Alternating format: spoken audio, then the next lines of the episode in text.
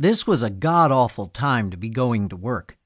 The sun wasn't even up, for cripe's sake. Leroy tapped lightly on the horn for the third time. Come on, Mike. Don't make me come inside and get you out of bed. Leroy sighed and sipped on his coffee from the McDonald's drive up window. The cops couldn't afford Starbucks. Mike fastened his holster, inserted his gun, and snapped it down, grabbed his uniform jacket, and patted Lady Dog on the head. Guard the place well, lady. Mike heard Leroy tapping the horn again. Hold your horses, Bratowski. I'm coming. I'm coming. Morning, Brat, said Mike as he climbed in and closed the door. Got any more of that coffee? Leroy silently held out a McDonald's cup. It may be too cold by now, said Leroy, with a shade of sarcasm. Thanks, partner, said Mike. He sat back, fastened his seatbelt, and sipped his coffee. Where to, O oh exalted one? We've got a half day of patrol, then we check in with Captain Baker for a new assignment.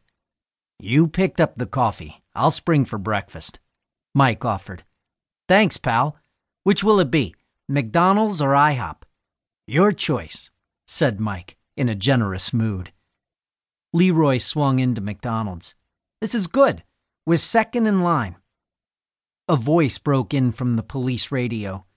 Dispatch to car 006. Mike picked up. Car 006. Go ahead, dispatch. A possible female overdose on Broad Street, number 802 Broad Street, Southwest. Do you copy? Car 006 responding to 802 Broad, Southwest. Possible overdose.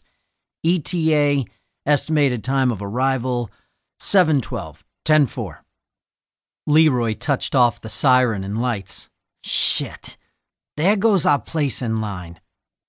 Five minutes later, they found the address. Here it is, Brat. Pull over.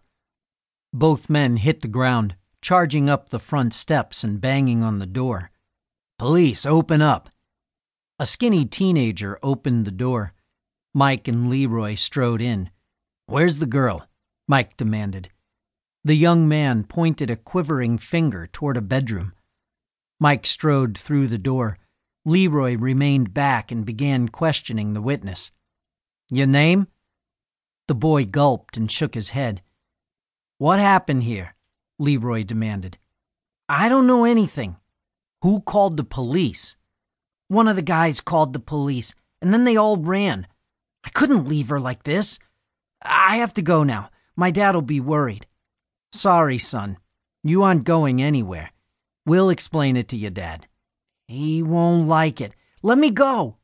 He yelled and tried to pull away. Leroy held the young man with a firm grip on his arm. I can't do that. Either you come along with me quietly, or I will have to put you in handcuffs.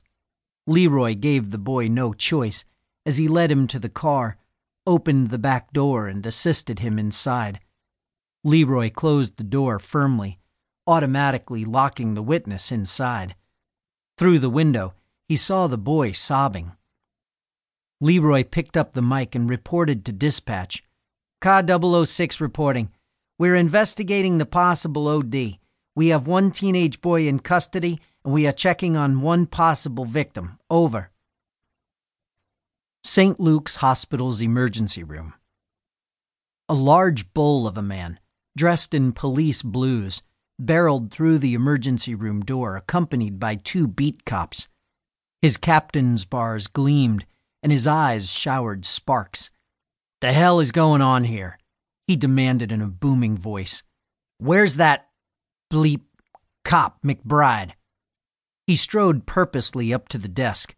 I'll have that loser's bleep, head on a platter just as soon as I find him. He bellowed as he pounded a meaty fist on the counter with one hand.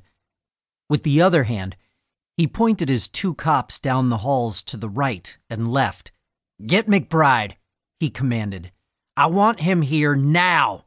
The two beat cops vanished down the halls, leaving chaos in their wakes as they searched one room after another, upsetting nurses, doctors, and patients alike.